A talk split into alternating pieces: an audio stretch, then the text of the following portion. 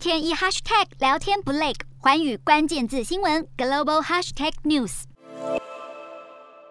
欧盟即将在二十二号于法国展开印太地区论坛，预计会有三十个国家的外交部长参与。虽然当中并未包含美国与中国，但这次论坛首度集结了东非、南非以及阿拉伯国家，一同与印太地区的合作伙伴面对面交流。欧盟对外事务部表示，本次的论坛议题会聚焦在国防安全、连结与数位化与气候环境健康等三个领域，进一步开放与深化欧盟成员国与印太地区的合作模式。而美国国务卿布林肯也在日前出席了美澳与日本、印度的四方安全对话，此一对话也被认为是印太地区接下来针对中国势力扩张的应对战略会谈。不但如此，布林肯随后也和十七个太平洋岛国代表举行了视讯会议，最后则是与日本和南韩的外交部长商讨。中国与北韩的军事挑战威胁。如今，全球多个地区情势升温，印太地区的全球影响力更是不断攀升，而中国在其中发挥的关键作用，更是让各国纷纷未雨绸缪，展开预防动作。